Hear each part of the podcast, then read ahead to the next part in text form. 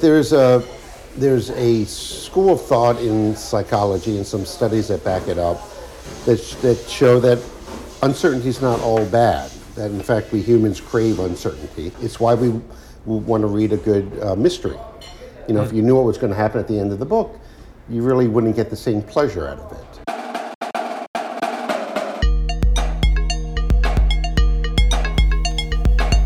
Welcome to Deviate with Rolf Potts. Today I talk with travel writer Eric Weiner, whose 2008 book The Geography of Bliss is being made into a docu-series on Peacock TV. The new show stars Rainn Wilson, who's perhaps best known for playing Dwight Schrute on the TV show The Office. I actually quote The Geography of Bliss and other Eric Weiner books in four different places of my new book The Vagabond's Way. If you're familiar with the book, you'll know that it's organized as a series of daily readings. You can read the book in one sitting or at any time of the year, of course, but by design, it takes the reader through one year of meditations and reflections. And as this is early January, it makes a good time to start the book. In today's episode, Eric and I don't discuss a specific theme or section from the book. We just sit down in a tea shop in Washington, D.C., and casually talk about travel for an hour. Along the way, we talk about going back to places we've been to before and what it's like to experience those places in a new way. We talk about the difference between happiness and flourishing in life and how happiness is more relational than it is personal. We talk about how both extreme poverty and extreme comfort can get in the way of meaningful travel experiences, and how some luxury hotels can become maximum comfort prisons. Again, we start when I turn on the digital recorder in a tea shop that can at times be a bit noisy. The conversation picks up just after we've been talking about travelers' tendency to over idealize how things were better in a place 15 or 20 years earlier. Let's listen in. Does everyone, anyone ever say you're here at the right time? You know, boy, you're really good thing you weren't here 15 years ago. This place was was a shithole. You know? Yeah, well, I think um, all you can really do is just assume that this is the best time. Like now is the now is the best time because it's the only time we have, right? right. The best time to be in a place is the time you're there. Yeah, Yeah, yeah. yeah. Because it's it's like, well, how many 15 to 20 year periods do you go back? Because like when um, when the railroads came through, people said, oh, well, yeah, sure, it's convenient, but you used Yeah, to yeah, you, used- you used to walk from city to city, and, Right. and now you're you're completely missing everything between these two cities. Yeah, no, and they considered um, the early train travel. We're talking, you know, when they were going 15, 20 miles an hour. It's just crazy fast. Like everything was, a, the scenery was a blur. People complained, and now we ride trains because it's a nostalgic thing to do. You know, like I took a train from here to Portland, Oregon, and that was like a nostalgia trip. Slow down. But when they first came out, it was like, whoa, trains, way too fast. So I don't know what the lesson there is, other than everything is all relative. And um, you know, when you can when you can fly from New York to Tokyo in three hours, if these supersonic jets take off, I think people will be nostalgic for the 14-hour flight because I, I like long flights and. I think 14 hours a a reasonable amount of comfort is the right amount of time.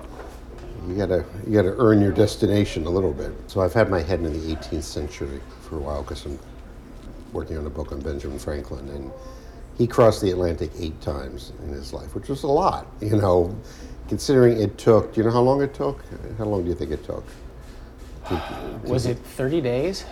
Or is it- Roughly. Yeah, that's that's pretty close. okay. Um, a little faster. Um, hmm, I forget which way. It had to do with the Gulf Stream.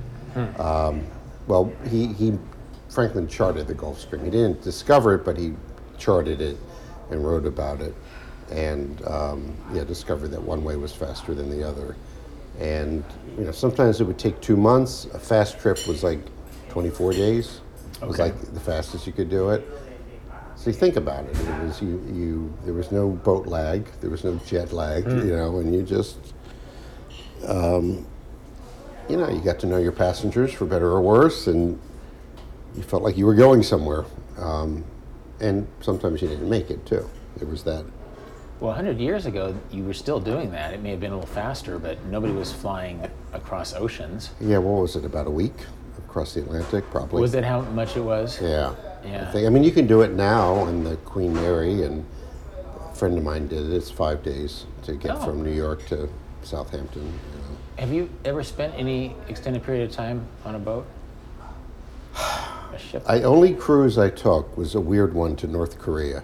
oh, Um, but um, that was uh, it was literally on the Love Boat. The actual boat used in the filming had been hired or bought by a South Korean firm that was running trips to this part of North Korea when there was a brief détente between North and South.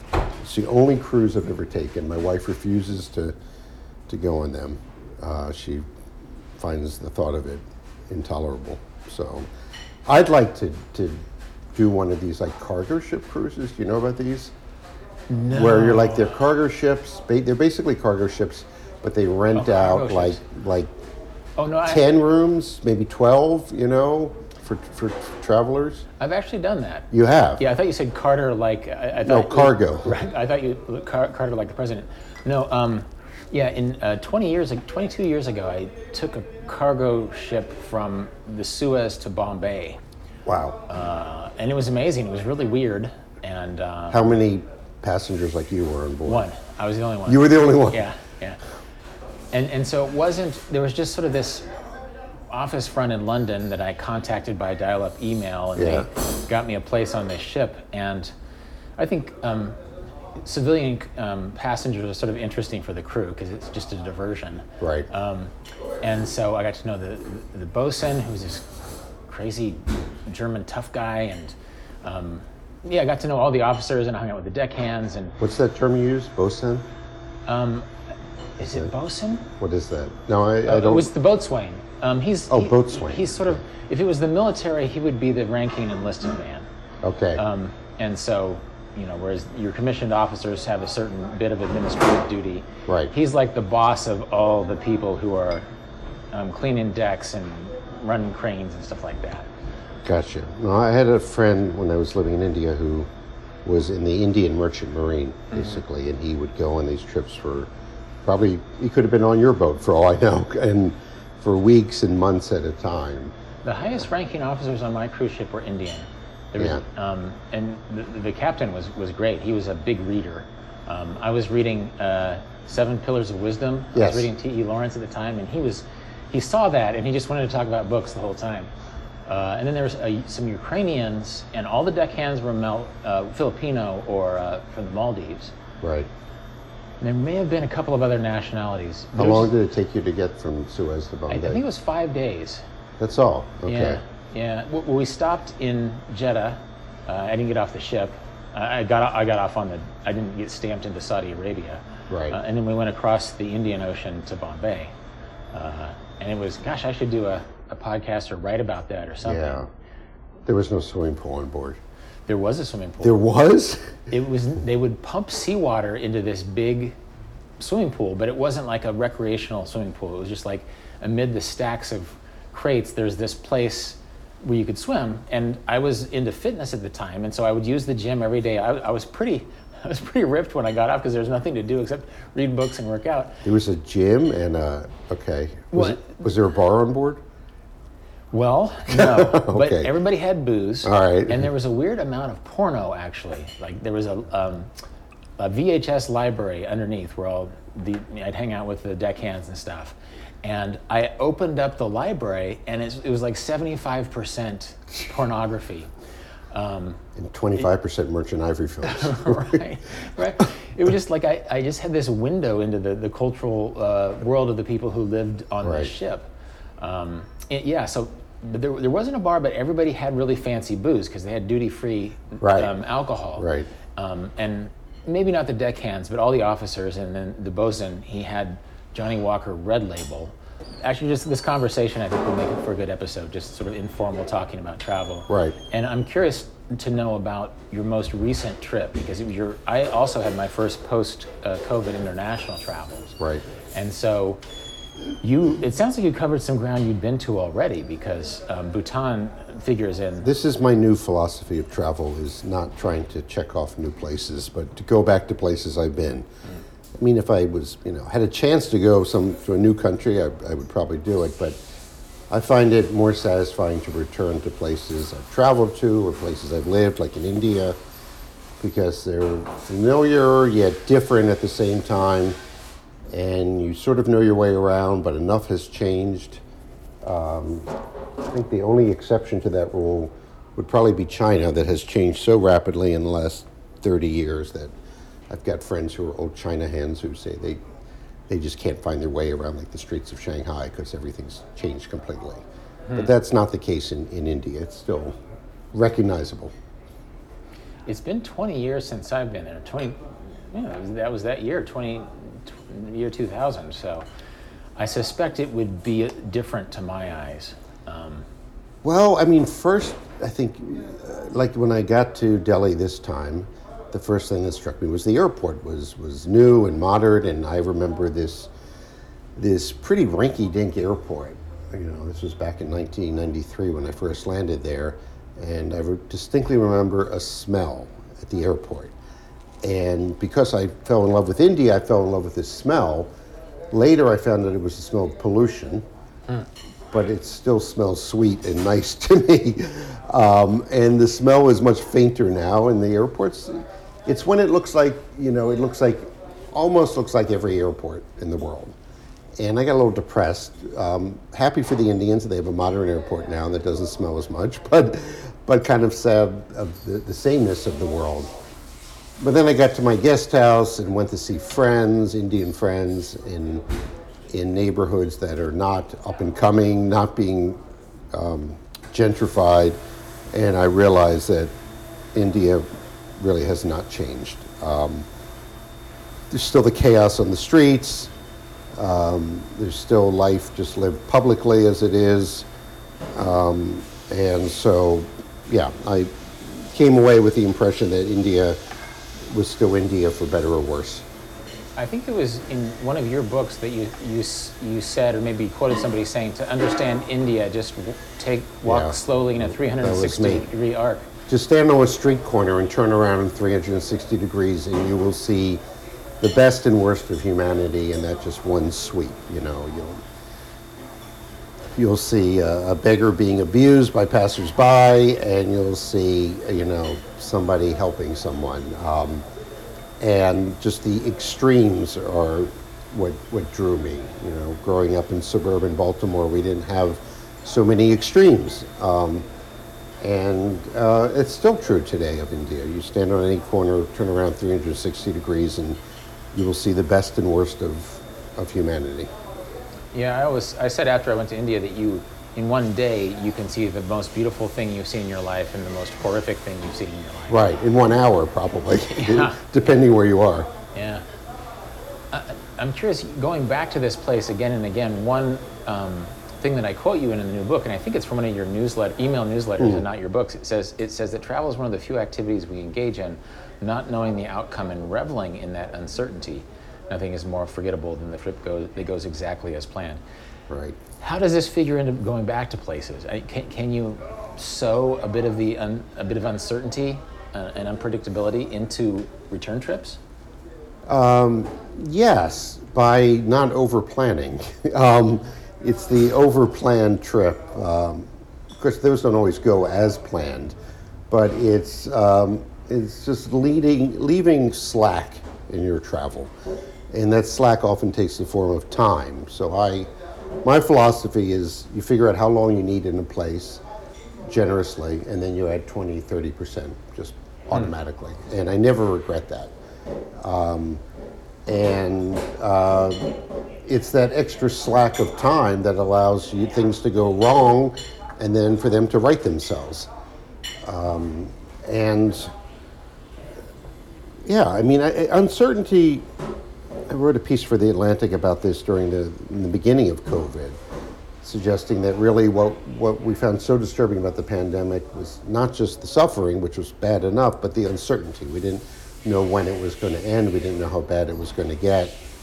But there's a there's a school of thought in psychology and some studies that back it up that, that show that uncertainty is not all bad. That in fact we humans crave uncertainty. It's why we, we want to read a good uh, mystery. You know, if you knew what was going to happen at the end of the book, you really wouldn't get the same pleasure out of it. Um, and there's studies that show that if you if something good happens to you by surprise, you get more enjoyment from it, more happiness derived from it than if it's uh, a plan something good. So um, there are positive sides to uncertainty. And I think ideally travel is about the positive side of uncertainty. You know, things going awry, um, things not going according to plan, um, or just not knowing what you'll find in a place. And this is one of the challenges with TripAdvisor and Google Map is um, it sort of takes some of the uncertainty away from travel. It used to be if you were a traveler going to Borneo or wherever, there were maybe one or two accounts of the place in your language, um, and you didn't know what to expect.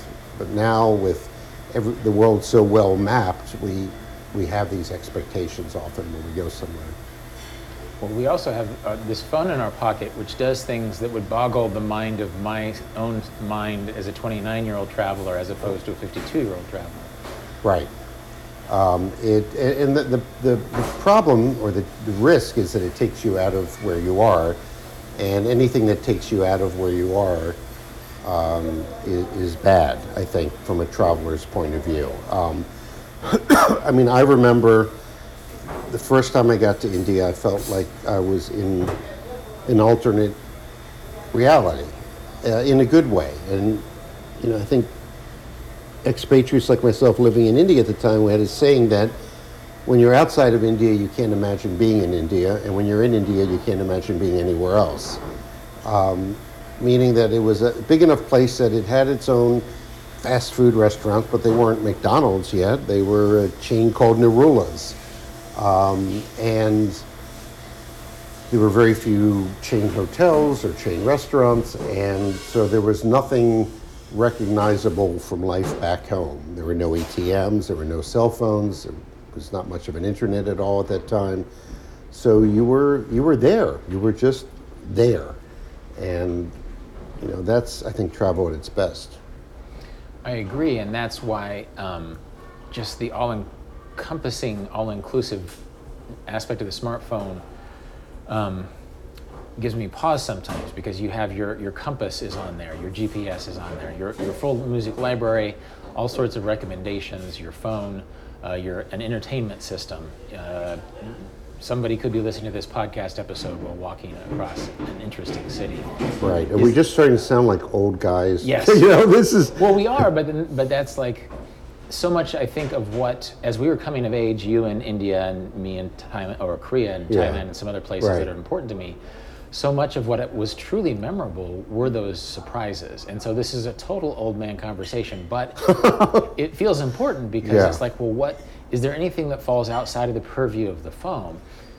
Well, there there are positive attributes to the phone. Um, you know, it will. Let's not over romanticize pre-smartphone yeah. travel. You know, you would end up in maybe a terrible divey hotel with bed bugs and, and mosquitoes and that you never would have gone to if you were warned by people on TripAdvisor, whatever you do, don't go to that hotel. Um, you're able, with this thing in your pocket, to take quite amazing photographs um, that you can share with the world. Um, you're able to um, connect with friends who may be in town that you wouldn't know about otherwise. Um, I, I don't know. Um, my, my daughter's 17 years old, and she's always giving me a hard time because she thinks I'm more addicted to my phone than she is. So I think there's a new generation. You know, we, we're digital uh, immigrants. She's a digital native, and you know, mm. so she's less enamored of the bells and whistles of these technologies. And there might be a whole new generation coming online of people and travelers who, um, you know, having your phone in your pocket would be like having having traveler's checks. You remember traveler's checks? You know, big stacks of American Express traveler's checks. That was just something you brought, and or a paperback book, you know, or whatever. It's just something you have. It's okay. Interesting. I'm hopeful that that's what happens. Well, I think sometimes there can be sort of a class-based criticism or a, certainly a generational, but also a class-based criticism in that the people who criticized trains and how they were filling Europe with all of these unwashed people, they were the aristocratic class who was used to having these places to themselves. Uh, middle class Brits, you know, taking suddenly being able to take a train that was affordable um, rankled the generations of travelers who'd come before them under the umbrella of aristocratic traditions like the Grand Tour. Um, Right, and uh, you know, I was just in Indonesia, and there was a, a budget airline there that had a big slogan written right across the fuselage of the plane. Now everyone can fly, is what it said, and that's true. And now everyone can take the train, and everyone can go everywhere. And um, I think that's a good thing. And if, if travel remained like this elite sort of grand tour thing that only the aristocracy did, I, I don't think that's good. Well, I think too, using Indonesia as, as an example, I was in Sumatra specifically. Um, it was the first time I recall this happening a lot. Is that just local teenagers wanted to take a selfie of me with their phone? Right. Um, and so I was of a generation where part of the ethics of photography is ask before you take a picture of local people because this is your privilege. Well, Right. now the teenagers just thought it was weird that this big, sweaty, tall white guy was in their town and they wanted a selfie with me. Right. And so suddenly, the, this technology that I'm sort of complaining about, even as I use it, is not just affecting travelers who are young, but also local people who are young are navigating their lives through the Right, technology. and now they have a picture of the big sweaty foreign guy, Yeah. um, which they wouldn't have had otherwise. So, um, yeah, I mean, it, it really comes down to a matter of presence. You know, are you present in a place uh, or not? And and I, I I think the the technology is sort of paper thin. It's a very thin veneer. It's like the it's like airports.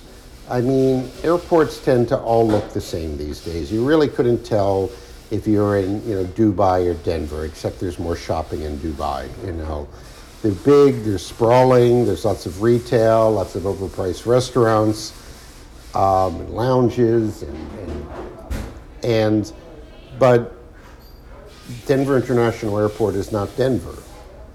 Dubai International is kind of Dubai, though, um, in that the, the city is city state is kind of one big airport in a way. It's very transitory, but um, and and likewise with technology. Um, you know, just because you see a Japanese person with their Keitai Denwa, their s- cell phone, um, they might use it in a very different way.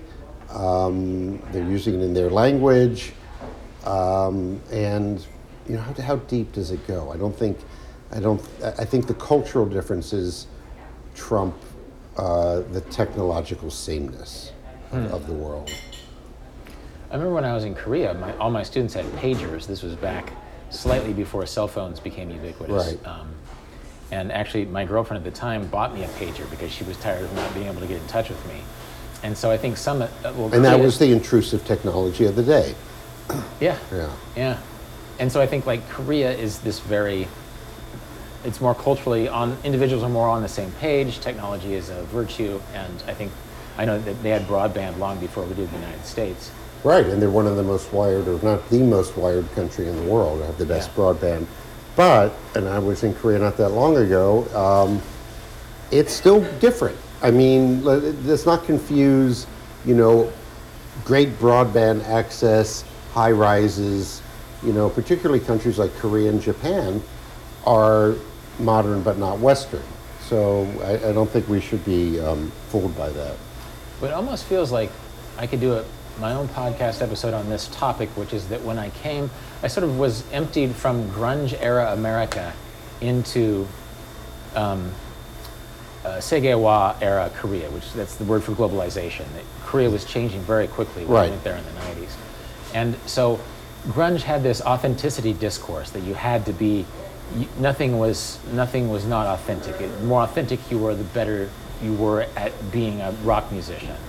And Korea was absorbing that as well as hip hop and, and, and Michael Bolton. Like they were absorbing all this, these Western music at the same time. And Right. a given ta- taxi driver would, would turn on Nirvana or Michael Jackson or Neil Diamond just because it was Western music to him. It was non Korean But music. But now, of course, they have K-pop, Well, you uh, know, was- which is an amalgam of all this, right? Well, well, that's what I'm, that's Yeah. what I'm saying is that I think that they were they were basically studying all of this, and now it's a K-pop is a very studied replication and a very performed version of all these pop styles from from other parts of the world. and yet somehow still uniquely Korean. Well, I think in that it's so carefully presented. Like it's not a it's, it's not a question of authenticity. It's more a question of are the dance moves perfect? You know, are, are, is everybody's uniform? Do they match? And you know, do they have certain patterns that yield certain? Um, Right. It's not the most spontaneous art form, is it? yeah, but it's still Korean. And, and then, you know, you've got, um, you know, my, my daughter a couple years ago was really into K-pop, you know, and I, I, I was driving her to, to middle school and, um, and she was on her phone, speaking of phones, and it really just kind of pissed me off because we had like seven minutes together each day to, to, to talk. And I'm like, Sonia, what do you get off your phone? Why are you like texting your friends? She's like, I'm not, Dad. I'm like, well, what are you doing? She's like, she said, I'm learning Korean. And I looked at her phone, and sure enough, there was the Hangul alphabet, and she was teaching herself Korean. Why? Because she was into K-pop. And then we, we took a father-daughter trip to Seoul and and went to the like K-pop museum and saw Psy in concert, and um, and so yeah, I mean, it was a good experience. I, I love that. As someone who, for whom Korea is close to his heart, you know, I, Yeah. I, that was my first real international experience. I was being interviewed by another podcaster who did the same thing. Had a found K-pop through his daughter, Right. and flew from Canada to Atlanta to watch a K-pop concert as sort of a bonding experience, bonding travel experience with his daughter. Right. So it's like there's a, a generation of North American kids who want to learn Hangul. Um, and that is exciting for me as someone who learned Hangul just so I could read street signs Right. um, when, I, when I was in Korea in my 20s. And so when I was saying that it's very, very produced, I wasn't meaning it as a criticism. I mean, there's a certain grunge part of me that would raise an eyebrow at overproduced music and Right. dances. Right. But there's something about Korean precision and pride in the meticulous presentation of K-pop and the, and the even the studied Im, um, imitations of K-pop. Even when I was there, they were dancing um, hip hop moves that were very, very um, correct. You know, that they were dancing the hip hop move. When a punk band played in Korea, the mosh pit looked like a mosh pit until the song ended, and then people would bow to their to their to their um, seniors, right? And so, I guess this is sort of proving the point you were making that each country has each culture has its own um, spin on the technologies and the arts that that Right. And, you know, to say, okay, we're all using Apple phones or Samsung phones, you know, it's like saying in the 18th century everyone's writing with fountain pens, as they were. Okay, but what are they writing ballads? Are they, you know, are they writing great plays? Are they writing pamphlets in the American Revolution? So, you know, you could sort of say the same thing about the smartphone. Um, I mean, the fountain pen does uh, affect what you can write and how you can write, and then the ballpoint pen changed things, and the typewriter changed things too. But, um, you know, on a typewriter, you can be Hemingway or you can be an IRS agent writing a form that's going to audit you. I don't know where that came from, but you know that it can it can be anything. So, likewise with smartphones, I think. One thing I'm suddenly curious about is is the TV version of Geography of Bliss that is Yes. coming out. When does that come out exactly? Next year, uh, we don't know exactly when, but probably in the spring. Okay. and it'll be starring not me but Rainn Wilson, uh, who played Dwight in The Office, Uh-huh. and five episodes in the first season, and we'll see how it goes from there. And so he's going to be taking trips that more or less you took years ago. Yes, with a couple more thrown in, but he's he's he, like he's going to Iceland and Thailand as I did, but he's also went to to Ghana, um, and. Uh, we sort of we ran into some trouble because of uh, Putin. Um, They were going to go to Finland, but that was too close to what's going on in Russia. And they were going to they were going to go to Moldova, as I did, but that was too much in Putin's crosshairs. So they went to Bulgaria. So we, we had to pivot. But yeah, Yeah, actually, um, you famously went to Moldova as the least hap- happy Yes. country in the world. My, uh, my sister's been there. I actually interviewed her in DC for this podcast about her experience in Moldova. She had a former student who was uh, from Moldova. I mean, I did like the country, and I found it endearing. That came across. Um, likewise with Bulgaria, which is also an unhappy country, but um, for many of the same reasons as Moldova. You know, former Eastern Bloc country, that sort of thing. I'm curious if there, if the way the world has changed is going to affect the gap between the book and the TV show, because that was more than ten years ago, wasn't it? Um, it was like 15 years ago, at least, yeah. Um, you know, it hasn't changed as much as you'd think. The places that were happy then are happy now for the most part, and the places that were unhappy then are unhappy now. Um, happiness is, is it's like a big ocean liner. It, it doesn't it doesn't move very quickly. Um, it takes a long time for a happy place to become an unhappy place, and vice versa. Um, the one thing that can change that is war, a real war. But short of that, um, you know, like I, I went to Iceland quite a few years ago. Um, very happy place, one of the top five in the world. And then they suffered a severe economic crisis. Like the banking system practically collapsed. And I'm like, shoot, you know, is it no longer happy? And I wrote to a friend who's a journalist there, and I said, "What's going on? Are you guys miserable now?" And he said, "No. Um, it's been tough, but we're all in this together."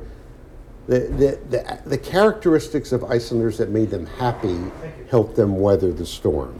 So the, those those I want to say skills, but those those happiness talents that these places have also help them weather the bad times. Um, so these rankings that, that they publish every year in the World Happiness Report, where's the happiest, least happy country in the world, they don't they don't change that much. Um, and you know, it, it take it takes a lot to move us. Even the pandemic did not put a big dent into global happiness, which sounds bizarre, but it's true. Have you sort of become the happiness whisperer? Is it something you go back to a lot? Something people ask you about? They ask me about it. I mean, it's I mean, it is a big. It, you know, it's not like I wrote a book about olive oil, which people have done. Nothing wrong with that. and I have to spend the rest of my life talking about olive oil. It is happiness. It's a big topic. Um, but I made a conscious effort not to become the happiness guy, not to write more geography of bliss or geography of bliss and chicken soup or things like that. Um, so I've tried to, to move on, but um, you know, it's a perennial topic and it takes many forms. Um, so, and I've also, this is going to maybe getting off on a tangent, but I've brought in my definition of what happiness means. That, and, and so have the psychologists studying it. The, the term of art right now is not happiness, but flourishing. The idea that uh, the English word happiness is just doesn't do justice to the good life, to a life that's meaningful and rich. And so flourishing, which can include some downside, some rough spots, but a flourishing life is is what we're aiming for, ideally. Are you coaching Rainn Wilson in this? I mean, is, is he going to discover things that are completely opposite of what you discovered? How much of a similarity is there? Well, he's a lot like me. He's just more famous and has more hair. Um, but he's, you know, he's he's roughly my age. Um, he's uh, he's wrestled with depression as I have, and he's been open about that. In fact, in the show, he, as you'll see, he, he talks about it. You know, he had all this fame as you know this actor in The Office, and and yet still was wrestling with his demons. Um, so we're similar in that way. We had a phone conversation, and he was really wanted to hear what I had to say, and I sent him a long memo saying, "Here's." Here's how I get people to talk about happiness, and here's wh- what to do. It's actually very difficult to get people to talk about how happy they are. It's very easy to get them to talk about how miserable they are. Like if I said, you know, if I said, Rolf, are you happy? And you said no, then you know, I say why, you would likely go on and just list this this litany of, of grievances, the airing of your grievances of why you're unhappy. But if I ask you if you're happy and you say yes, and I ask why, a common response is I just am. I don't know. You know. Um, and it's not a question people often think about. Um, so I gave him some advice on that, but he he's a pro and he's um, and he's authentic. We were talking about authenticity. I mean, he's authentic on camera. He's you know just who he is. He's funny and smart and depressed and happy and all those things at the same time. Did you talk with him about the flourishing definition. Yeah, I did mention that, um, and, and that comes across in the show. I think um, the idea that happiness is not enough. I mean, happiness as defined as pleasure, and that's like the smallest definition. That's like the least expansive definition. Just you know, we're sitting here in a tea shop right now. We're having nice tea. This is pleasurable, but we're also having a nice conversation and maybe the conversation will get testy. I don't know, or it'll hit some rough spots. But it's still having the conversation is bigger than just enjoying the taste of the tea. Um, so it's happiness with a capital H as a, meaningful life that can have some grit in it. You know, um, I think I never trust a person or a place without grit. Is my philosophy. I was thinking as you, I I was thinking of my own analogy of like a nightclub, you know, like sort of this ritualized fun, but a given individual in a nightclub might not be happy at all, you know. Even Right. though, even though years later he might, he or she might look back on that night as a happy moment, even though in, in real time it wasn't. So it feels like happiness is a slippery thing um, when it's Right. thr- seen through different lenses. Well, the nightclub is pleasurable, but it's disconnected from meaning. Like, what's the meaning of a nightclub? It's to have fun, and fun has its place. But I always use the example of, you know, if you were to ask a single mother of three kids who's holding down two jobs if she's happy, she'd probably say you're asking the wrong question. My life has meaning, I'm needed, um, I have moments of happiness, but I have great moments of unhappiness, but I'm living, you know, fulfilling obligations. Now that sounds too dry. Um, I, I'm, I'm there for people, you know, and it's that happiness as connection to others. And that was one of the big revelations of my book, Geography of Bliss, is that happiness is not personal. It's, it's 100% relational. It's having conversations like this. It's me hanging out with my daughter. It's having a friendly exchange with the barista at your local coffee shop. It's all these, these human interactions. Um, this is why solitary confinement is considered torture, you know, because we're, we are social creatures, um, for better or worse.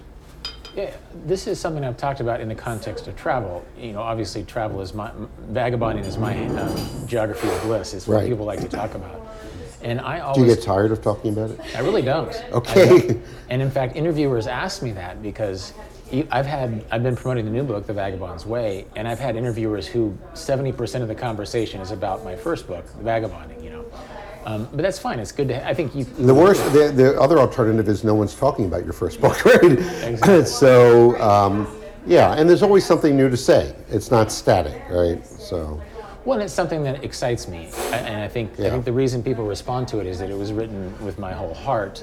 Yes. And um, and so that part of me, I, I respect the 30-year-old kid now seems like who wrote it because um, it it did something that re- that resonates with people.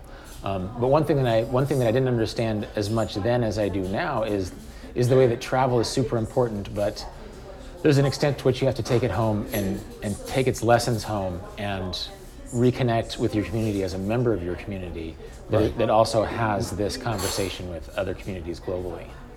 yeah, and um, I, I don't know if a life of uh, continual travel, continuous travel, is one I'd want to live. Um, I, I like going away and I like coming home. um, I sometimes have reentry issues. I tend to get a little depressed when I get back from a long trip um, because it's just. Um, I'm not sure why exactly, but it's it's uh, readjusting to life back home. Um, but um, just being on the road constantly, and I know some people who do this. I don't know how they do it. Um, I think that would get tired and old after a while. And then, because the whole point of travel, I think, is to change the rhythm of your life. Uh, but if you're traveling constantly, you're in the travel rhythm. And so for you, that that person, that total total nomad, nomad, what what would change the rhythm of their life would be to sit in a cabin in I don't know Kansas and just sit still for a winter or a summer, you know. So Well, I think it, it, it, it dovetails with ideas of happiness and community as happiness. Is that you, if you're always moving, then you can't really establish a relationship with the community. Um, right, and and you run the risk of being just a consumer of experiences. You're, you're consuming sights and meals and, and experiences in the place, but you're not giving back. Yeah, and, and that I thought a lot about that. That that's but you can't. I mean, unless you do give back, you know. Unless you, you know, I've got a friend James who uh, been living in uh, Nepal for 17 years. I mean, he's always traveling, coming through Kathmandu. But you know, he's started a nonprofit there, helping get begging kids off the streets. Built making quilts instead. It's called Quilts for Kids. It's a great thing, and he's definitely giving back. So it is possible. I think those sorts of people put those places in conversation with their home community. I think sometimes two travelers can put this conversation in with their home community simply by saying, "Oh, actually, no, I've been to India. I've I've been to Egypt. I can say that people like this aren't this stereotype that you might think just watching Yes. news headlines." No, the, on, on a base level, that is the advantage of travel. Is you're then it's going to sound like a cliche, but you're an ambassador for India or Korea, um, and you you you know see it clearly.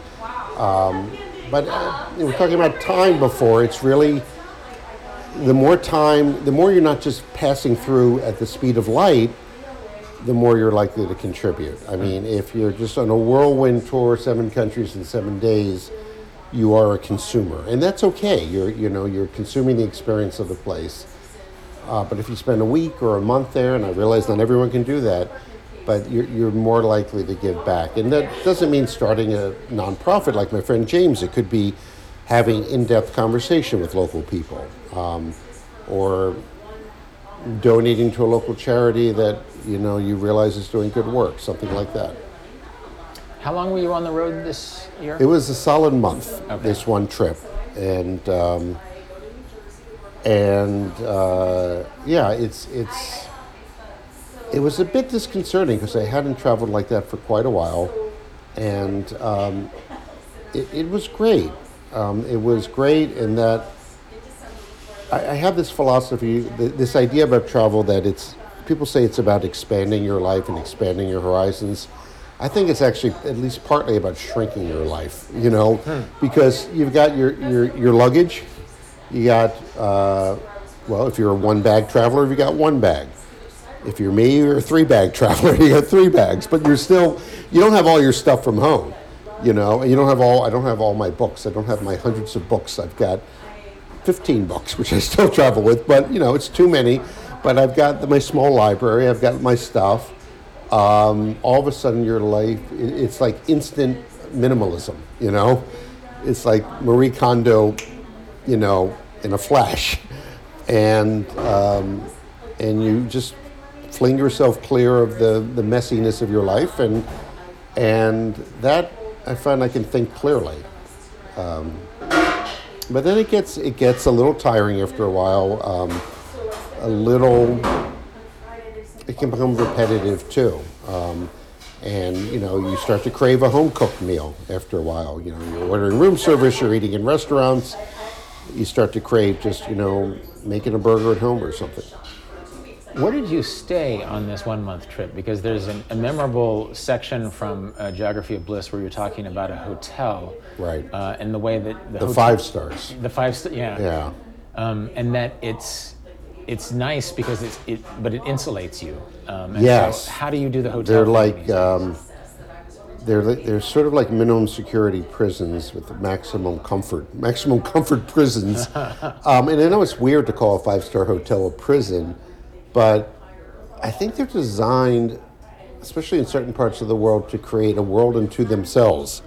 So uh, I remember being in a five star hotel in Doha in Qatar, and like everything was there. You had four restaurants, five restaurants. You had a business center where you can conduct business. Locals who I wanted to interview would come to the hotel because that's where they would hang out, and we would meet in the lobby. Um, you could get married there. You could probably get divorced there too. There was a gym and a swimming pool, and a little beach there, and a gift shop, and so the message you sort of get is don't leave. There was also not exactly a moat around the hotel, but a very long driveway. So you can't you can't just like walk out into the streets of Doha. And if you did, like the security or the bellhop would be, you know, Mr. Weiner, can I can we get a car for you? You know, if I said no, I just want to walk, they would be concerned. So it's it's just sending these signals of like, don't leave five star land, and um, that's why I try to avoid them. I like comfort as much as the next person, but it's a matter of scale, just not on that scale. Were you staying in guest houses or? or I mean, I stayed in everything from a $20 a night guest house in New Delhi to a multi hundred dollar boutique hotel in Bhutan for a couple nights at least. Um, and I'm a big believer in intermittent luxury. That, um, you know, if you can afford to fly business or first class all the time, you no longer enjoy it. If you're mainly in economy, but you occasionally get bumped up to first class, you're really going to enjoy it more. And you need to you need to be uncomfortable to enjoy the comfort. Um, and I think that's something like wealthy people forget, truly wealthy, or people who always travel in a certain style is you just you don't appreciate it. And um, and a twenty dollar guest house in New Delhi can be pretty darn nice, you know, and feel like home. Um, so I wouldn't want to stay in a twenty dollar hotel in Manhattan, but yeah. You have to, you know, having discomfort makes you appreciate comfort. One, Yes. one thing you wrote about um, is the concept of adventure travel, and I forget about the context, and I think it's from Geography of Bliss, that basically it used to be that adventures were something that you tried to avoid, and they certainly weren't something that you would pay for. Right, it was thrust upon you. And, and as I like to point out, the words travel and travail share a common root. So it used to be travel was just difficult by definition. And you traveled if you were a crusader, you were in the army, you were a mercenary, you were a merchant, you know, trying to feed your family. As you probably know, the idea of traveling for pleasure, well, when did that come along? I guess the great tour of the 18th, 19th century, Grand Tour, that was it. Um, and then Thomas Cook, right, in the 19th century and mass tourism. But, you know, people did travel back then, you know, and there were great travels, travelers like Marco Polo and Ibn Battuta who covered more miles than we do.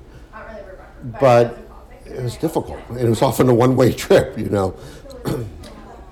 Some of my favorite parts of Ibn Battuta's travels too are his bad times.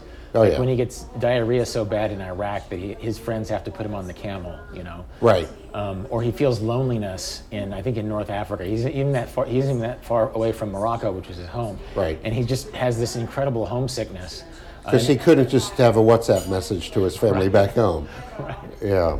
Um, no, the uh, having the bad things happen back then was was was pretty easy. Um, I don't know. Um, so, like I said, I'm working on this book on Benjamin Franklin, and Franklin said once that he said that he he feels that he was born hundred years too soon. He wished he was born hundred years later because he wanted to see all the wondrous inventions that were that were in. He could tell was in the works in the you know, his life spanned almost the whole 19, whole 18th century, and you could see what was coming in the 19th century. I feel like I was born 100 years uh, too late, and I wish I was born 100 years earlier um, as a traveler. Um, you know, big fan of modern medicine and, and, and modern san- sanitation, but as a traveler, I often think like, like when would I want to be alive? I often think like the 1920s, 100 years ago, when you, you could get around by steamship, not really by airplane yet. Um, you, you could go to Asia and come back, um, but when you went to Asia, you were really going someplace, and you were off the grid. There was much less of a grid, and um, yeah. So, have you ever thought about that? A lot, actually. Yeah. Uh, just because I've been with the new books, I've been studying a lot about the history of travel. Right. Um, and just so the rhetoric of travel, because there was a there was a minister in England in, who in the 1830s said that oh you better go to Spain soon because it's about to be ruined, right? That was Spain in the 1830s, um, and then People have been saying that for a long time. yeah, yeah, uh, and then yeah, so so I, I know that that's why I know how long it took to get across the ocean uh, in the 1920s. Right. That airplanes were very new, Um, and in fact, one of the chapters uh, where I use your adventure quote as an epigraph in the new book is about like basically you don't you would never pay for adventure that we have sort of this constructed adventure. Right. Well, one of the people I write about in that chapter is Beryl Markham. Do you know Beryl Markham? Yeah. West with the Night. Right. She was a pilot. She was this incredibly. She was a Yes. difficult person and um, an amazing person. She was the first person to fly across the Atlantic, uh, east to west. Right. Um, and um, but she would take these hunters on safari, and it was it, without setting out to insult them. That she she just made them sound really absurd because they were paying her to fly them around with a safari guide, and oftentimes with like ethnic Kamba hunters who would help them hunt, but not for meat or food or protection, but just for trophy hunting. Uh, and it underscored the absurdity. So even even 100 years ago, the, as, the, as the air quotes adventure travel industry was taking form, it had some absurdity. Um, I think, um, especially among people who helped make it happen, because it's like, well, this is kind of adventure travel, but it's not because I'm helping you. Yeah, it would sort of be like paying to go into a war zone, is how they would see it, I think. Wait, you're going to pay to like take a trip to Ukraine now and, you know, take a tour of Kiev while it's being bombed by the Russians? Sounds crazy. And I think likewise, hunting not for food but for thrills must seem equally crazy to them. Um, it, I can't think. I think, Rolf, it comes down to the idea of purpose. You know, purposeful travel is a big thing with me. Um, I know we both run uh, writing workshops, and I, I do it in the Himalayas, right? You do it in Paris, and and I find that just makes all the difference. So I just ran this trip to Bhutan with. We had 16 uh, travelers, writers, people were various degrees of writing skill and interest in writing. But we were in Bhutan not just to see Bhutan, but to work on our writing. And it just it gave us a sense of purpose. We're all here for a purpose, you know. And when I'm working on a book and I'm traveling, I'm traveling with a purpose. Um, if you uh, are a doctor who goes to Honduras on, on your vacation and you go to help out at a local hospital for a week out of the two weeks you're there, you're traveling with purpose. Um, a purpose other than pleasure, you know, and um, I think that's important. It doesn't have to be something grand, you know, we don't have to all be Albert Schweitzer, but I, I think traveling with uh, a, a purpose, and it can be even if you're a stamp collector, you know, it could be that you're, you know, traveling to Liechtenstein, where I've been, by the way, Nice. to, to get their, their stamps, you know, and add it to your collection. Um, and that's traveling with a purpose. And, and you do see that now. You see the, the Smithsonian down the road here runs purposeful travel trips. And um, i- i- yeah, I think that's hugely important. When you were younger, were you a backpacker? Did you do um, dirtbag travel? Or Nah, dirtbag, is that a phrase, dirtbag travel? Uh, It's a, I just I use it a lot because Yeah. compared to how I used to travel, I'm actually traveling pretty well. I used to just stay in the cheapest Right. guest house in any given place, and in retrospect, I recognize it as dirtbag travel. Um, I don't think I got as dirtbaggy as you did. Yeah. But you know, I, I took you know the trip to Europe with a ex-girlfriend, well, girlfriend at the time, now ex-girlfriend. Um, you know, did that. Um, stayed in one-star, two-star hotels. Um, um, I never. I, I, I see. I have this feeling that. You know, I'm a big fan of the middle way um, that the Buddhists talk about. Um, like the extreme luxury doesn't work, as we talked about, the five star hotels. But I've met serious budget travelers who, wait, how do I say this without this coming across the wrong way?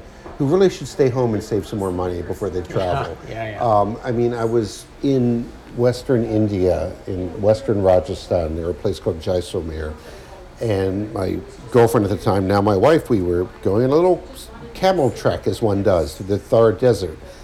And there were these two British guys who were with us, and they were just watching every rupee. Like, it was like, if you wanted a tent at night, it was like an extra 30 rupees, like 50 cents. And we paid it, but they were like, no, we'll sleep out in the open. But the, the guides took pity on them and gave them a tent. And they didn't tip the guides afterwards. They were just, they were so fixated on watching every rupee that they weren't able to enjoy themselves. So wealth can get in the way of the travel experience. Extreme poverty can as well. Um, uh, there's something to be said for the middle way. Yeah, I, I used to call that one downsmanship when I was with my dirt bag Yeah. um, compatriots. The reason I bring it up is, is It's just as bad as one-upmanship, isn't it? In, in its own way, just as sort of competitive and elitist. Right, and and even more annoying because they're the person who, you know, is basically splitting your meal but not paying for it, sort of thing. Um, and I think Right. You were talking about what gives purpose, like a writing class gives purpose to a given journey. I think sometimes dirtbag travel, the, the hardship of dirtbag travel gives it purpose. I don't think I'll ever have a trip that will be meaningful in the same way as my early travels across Asia because I was doing it on the cheap and it was always problem solving to figure out how my small budget would get myself through the day. In retrospect, I couldn't do that. It would be a stunt if I tried to go back to Asia and spend the same amount of money in the same places. That's an interesting idea. So the purpose was to solve the problem of you still wanted to do things though, and you wanted to see Angkor Wat and see these places. And I wanted to tip my guides, but I, I wanted my little pool of money to last a long time. No, I can see where that's uh, you know the one of the con- lessons I learned from researching my book, The Geography of Genius, is that creativity is uh, a reaction to constraints. That um, creativity is a resourceful reaction to constraints. That um, you know, if you're given everything, as I say that people in Persian Gulf countries are, because they're awash in oil, you don't see a lot of creativity coming out there because they don't have constraints. So it was actually uh, you were involved, engaged in a creative exercise with your dirtbag travel. Now I'm using the phrase, okay, Yeah. and that you were trying to to stretch the dollar, but you can get, take the constraints too far. It's like the, the least happy countries in the world I know are the poorest ones in, in sub-Saharan Africa um, because they don't have basic needs. Then it gets interesting when you realize the next least happy are former Soviet nations, and they're actually pretty well off, certainly compared to sub-Saharan Africa. But anyway, it gets complicated. But the, the point is, um, some constraints are definitely helpful for happiness and creativity. You can take it too far. That's all I'm saying. And then it becomes one downsmanship and and um, you know it becomes a kind of reverse snobbery. Oh, you're staying at a three-star hotel. You're not you're not experiencing the real India because you've got hot and cold running water. You know, no, not necessarily. That phrase has been being uttered daily for 50 years. I think that there, there is a very specific subset of travel who look down their nose at three star hotels. Right. Um, and maybe there always will be. But it, it's it's funny that you brought that up. Where actually I brought it up in the context of, of purpose to a trip, like having a specific purpose, a mission, so to speak. And it, Yeah. it just occurred to me as, as a dirtbag, my mission was getting a lot out of a little and, and sort of having. No, I, I can see that. But the goal was to to be generous too, and, and to tip your guide as much as you could, to you know go 50-50 on meals, Yeah. um, and also just to you know to experience as much as you can, not to limit your range of experience. Um, that doesn't mean shopping in the Champs Elysees, but it means doing things. If you're not going to do and see and experience things, and why travel? You might stay home, save up your money, and then go. and we're sitting in your adopted hometown. You're from Baltimore down Yes. the road. This has been your home Right. for a while. Um, you quote in, um, I think, Geography of Bliss, uh, the geographer Yi-Fu Tuan. Yes, I love him. Um, I quote him actually in my new He's book as he's well. terrific. Yeah. In fact, is it topophilia? Does he write about topophilia? Yes, I believe that's his phrase. Yeah. Yeah. um, which is another podcast uh, of of its own. But you quote him as saying um, that landscape is personal and tribal history made visible. And then you go on to talk about how sometimes the, the hardest changes in landscapes are not the ones that happen on the other side of the world when you go there 10 years apart, but the ones that happen in your own hometown um, through the lens of childhood. You say, we don't like it when our hometown changes, even in small ways. It's unsettling. Mess with our hometown and you're messing with our past, with who we are, and nobody likes that. Right. So um, between DC and Baltimore, how have these places, how has your relationship to both of those places changed as a traveler and some as someone who's not getting younger? Wow, that's an interesting question. Um, I mean, look, I, I to be honest, I wanted to escape Baltimore. I found it kind of parochial, um, and I turned 18 and, and got out. And it's a fine city. If I wasn't from there, I'd probably really appreciate it. Um, but you know, is I think it's that is it Auden or T.S. Eliot? I can't remember. One of the two poets who says, "You return home and you see it again for the first time." Eliot, it's yeah. Eliot, yes, and and you know that's how increasingly I feel about Baltimore. I go back and I see it for the first time, um, and you know I like to see like, oh yeah, that's the that's the Howard Johnson's where in the parking lot I had my first kiss, you know. That's the pizza place I used to work. And when the landscape is totally changed, you know, as it is in China today um, and in other places, it's very disconcerting because, you know, you can't go back in time and relive that first kiss or your first job, but you can go back to the place. The place is the touchstone. Um, and I don't know. It's um, it's the same thing when I go to India. I, I wanted to. I, I realize it's very selfish. I want it to be like the India of 1993 when I first landed there as a young 20-something-year-old, and. Um, and when it changes, I, I have mixed feelings. I'm like, well, they want to advance. They, they want Starbucks, you know, and they, I guess they want Starbucks. I'm not so sure, but they, they want the goodies that we have, and, and it's kind. Of, I realize it's kind of selfish for me to say, no, you stay frozen in 1993 because I had these great images.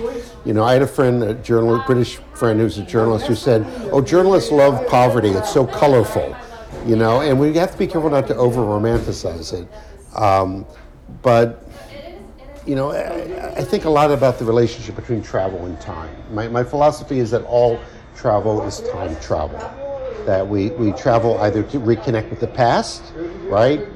See the past, our past, our nation's past, um, or to get a glimpse of the future. Like go, if you went to Seoul today, you get a glimpse of the future, or to change the rhythm of our lives. So I really think a lot of, you can't really talk about travel without talking about time, that they're both you know, time and place, that they're both intermingling. And I got way off your question, I realize, but but to me that's that's what all this has to do with. It has to do with time. And in travel you want to slow it down as much as possible. You want to why do people go to Florence now, Rolf? I mean it's all the Uffizi is all online. You could all sit in your pajamas in Kansas and look at the great artwork of the Uffizi, but people want to go there and they want to fight with the tourists and they want to pay a lot for a hotel because they want to be in the friggin' place. And Washington is home as much as any place is home now. Um, and I like places like this. This is a little shout out for teaism. A little, uh, they have two or three of them in the DC area, and you get nice tea, and it's not a Starbucks, and it's. I'm having Earl Grey. What are you? I'm having? having a jasmine green tea of some kind um, that is served in a pot and um, old school. So, yeah, I mean, and you feel like you're someplace. What's and what's next? Uh, Benjamin Franklin. Benjamin Franklin, um, not my typical book, but uh, I'm calling it a book that is and is not about Benjamin Franklin. And it turns out he was a great traveler. He crossed the Atlantic eight times. Um, he was the best traveled of the founding fathers by far. He was the most international and in a way the most American at the same time. Sort of like you. Well traveled, but basically from Kansas, Right. you know, Right. or Boston and Philadelphia in his case. Um, and uh, you know he lived in he lived in London for 15, 16 years. Most people don't know that. Lived in France for eight years. Traveled to the Netherlands. Stopped in the island of Madeira for three days. Was a big fan of travel writing, early travel logs. He read about read a lot of travel logs. Um, so, yeah, he was a great traveler, um, and at a time when when it was difficult, he always thought like every transatlantic crossing might be his last. This has been Deviate with Rolf Potts. More about everything that was just mentioned, including information about Eric Weiner's books and the Geography of Bliss TV show, can be found in the show notes at rolfpotts.com slash deviate. And as always, you can contact me with insights or questions at deviate at rolfpotts.com. This episode was produced by Cedar Van Tassel, who also does the theme music. Thanks for listening, and I hope you tune in for future episodes of Deviate with Rolf Potts.